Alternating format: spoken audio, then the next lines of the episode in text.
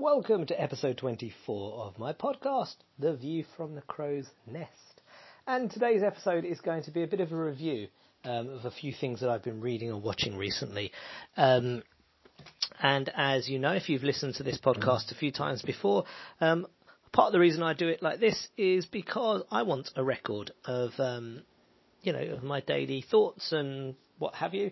And I figure that if I make a note of the books that I've read, then I'll have a, an, an index, a database I can search through uh, by a keyword, by the name of the book, and find out what I thought about it, and indeed if I've read it before, etc. Um, and my thoughts on it, which may change over time. So, to get straight down to it, I just finished the book One Million Followers by Brendan Kane. Um, and I found it pretty good. Um, I think that he I think that he assumes too much technical detail from the read. Like, I think you need to have a bit of a grasp of general social media marketing and advertising before you'll get the full benefit from it. I think he kind of he gives you tactics for most of the social and the main social networks, um, and some general tactics and ideas, um, rather than necessarily a plan in terms of, you know, do this week one, do this week two, etc. So it's more of a not disjointed, but a collection of different chapters. Here's one on YouTube, here's one on Snapchat, here's one on Instagram, etc. Um, but you know, it goes down to a bit of a nutshell. Uh, you can kind of compress it into the idea of to grow rapidly, you need great content. You or to grow rapidly, to grow followers rapidly or your audience rapidly, you need great content. You need people to want to share it. Uh, you probably want to pay for ads in order to boost the number of people who are seeing the various posts that you're doing, and you want to leverage influencers or people who have larger audience. And this is general business principle, you know, joint ventures or um, the like. So pretty much that's what you can condense it down to. There is some value though for individual tactics. So if you're interested in social media marketing, then you should probably check it out. And then after I finished that, I just started reading Body of Work by Pamela, Pamela Slim. And the reason for reading this, I wanted to find a book, and this is part of my new kind of approach to books. I read quite a lot, um, and oftentimes I'll read something which makes total sense and seems really cool, but actually is not of massive practical use to me in that moment because I'm not necessarily working on whatever the subject the book is covering. So now it's taken me enough years to realise this, but now I'm focused on reading books that solve a current problem that I've got or I'm about to tackle. Um, and that might involve me doing a Google search or an Amazon search to find the best book in that category, etc. So that's what's led me on to Body of Work by Pamela Slim. And the concept of it is that one of the things that often you're told when you're building, particularly again, social media um, posts and audiences and what have you, but generally in business, is to find your kind of authentic self, to find your story, to find the um, mountain of value that you're sitting on, the thread that weaves through what you've done, so that you can start presenting yourself as a, um, you know, as an expert in that particular niche, which only you are in because only you have led your life. But it's kind of slightly like focus on the one thing, you know, find your one thing niche. And I've always found it a bit challenging because I have so many different kind of outlets and I don't want to choose between them. You know, one day I'm a songwriter, another day I'm a, an author, another day I'm a CEO of a business, another day I'm a marketeer. Um, and I love all of these things, you know, I really do. Another day I'm a world schooler and what have you. So I wanted to see if there was some way of connecting a thread of my story so that I could understand that kind of path and um, what makes me tick even more, and then be able to put that across better to people, to you guys, to anybody who wants to listen to me. Um, it might inform my business decisions, it might inform my artistic decisions, etc.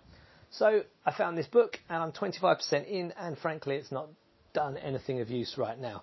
Uh, not to say it won't, but the exercises that she's given so far are all pretty standard kind of you know five or six questions to help you uncover your you know your passion or whatnot. You know, if you had one year to live, what would you spend that year doing, kind of thing. Um, you know, useful questions, but I was hoping for a little more depth, a little more insight than just kind of stuff that, you know, Anthony Robbins was writing about 20 years ago and, you know, Napoleon Hill was writing about 100 years ago or whatever, you know. So, so far, not too impressed, but we'll see. We'll see whether that changes. Um, so those are the books that I'm kind of finished and just starting on. Um, and that moves on to the next subject of what I've just been watching. And again, this is more a note to self, but um, Blade Runner 2049. I've been watching a fair amount of films recently because that's one thing I also love and I want to make films. Yep, I told you I was diverse. I want to be a director as well. Um, and I've cussed pretty much all of the films that I've watched because they've just been really uninventive and unimaginative and basically shit. Um, so I'm not a huge fan of the original Blade Runner. It's a good film, but um, it's a bit too, I don't know, stylized, arty. I don't know. I think it's Ridley Scott, and I, lo- I do like Ridley Scott. But um, so my my thought with with Blade Runner 2049 is that it's just too slow, too many lingering shots. I, I blame the edit actually on this one. There's far too much. Um, hey, this is a nice shot. Let's hold the camera on it for 15 seconds to give it even more meaning. But that's fine for one or two shots. But when the whole film is like that, it's kind of like okay. So it, it tries to really give um, atmosphere with this, and to a degree it succeeds, but I think it's a bit too much. But it's certainly an interesting film, and I wouldn't put it in the category of shit. I'd probably put it in the category of you know you watch it once, you're probably not going to want to watch it again. Um, but you know that's fine. Um, so that's my little review. Um, you know reviews of reviews today. On a, another note, uh, recently I've just soft launched my marketing agency, on digital marketing agency, Audience Ninja, and um, in the past, I've done some work with a wonderful gentleman, a songwriter. He's had a bunch of hits um, called Winston Seller, and um, I have consulted. He has some clients and musicians, and in the past, um, I've consulted on marketing with those guys one on one and done sessions. And um, he, we've been speaking very recently, and he just said, "Ah, oh, just yesterday, he said, oh, I've got um, a friend in Atlanta who's got a label. She's got a couple of music clients." And um, she's looking for somebody to help with the marketing. I think I don't know too much more about it, but I just think how funny it is that um, you know just when I'm about to put quite a bit more time into the agency and really building it and um, you know bringing clients on board and whatnot, um, somebody who I haven't spoken to in months and months comes to me with, "Oh, I've got a couple of potential clients for you." Don't know whether that will lead to anything. Not because I don't trust the connection or what have you, but just because you never know what the client actually wants if that's a service that I either can or want to deliver.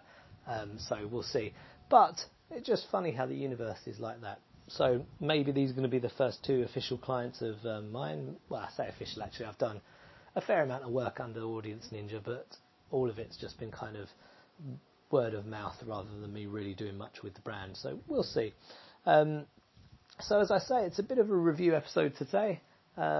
Um, oh, that was the other review part. Yes, the big, the other one. This morning I had my first um, ever session with a personal trainer.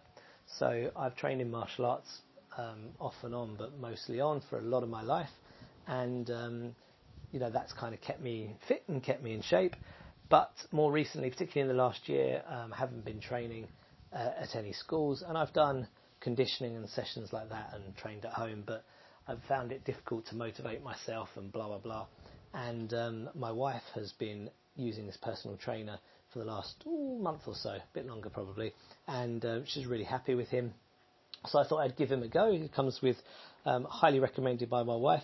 So we had the first session today, this morning, and I was a bit um, anxious about it. And I can say he was very good, good attention to detail. I like, he's a nice guy, and uh, I'm definitely going to stick with him. And I, I think there's going to be some good results. He's a specialist in calisthenics, which is body weight exercises. So my goal is to be able to do things like the planche or planche. I'm not sure how you say it. Planche is it French? But uh, human flag, that kind of stuff.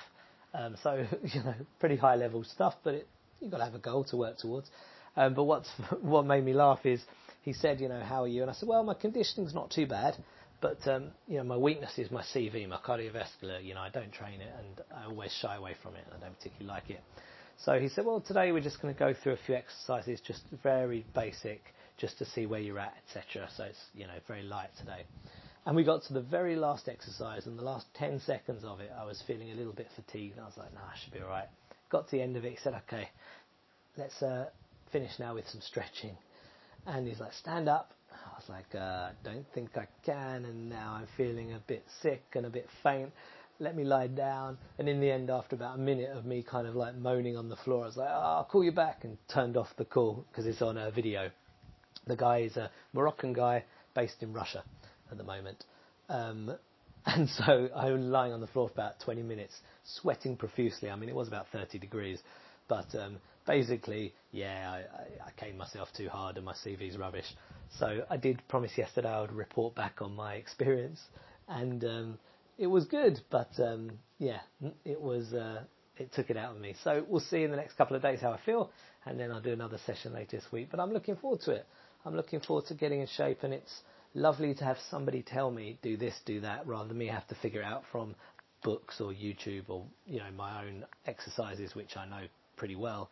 But equally, if you do the same routine again and again, it, it, it benefits you to a degree. But I believe that um, it doesn't benefit you to the degree that a more varied exercise regime, exercise plan will.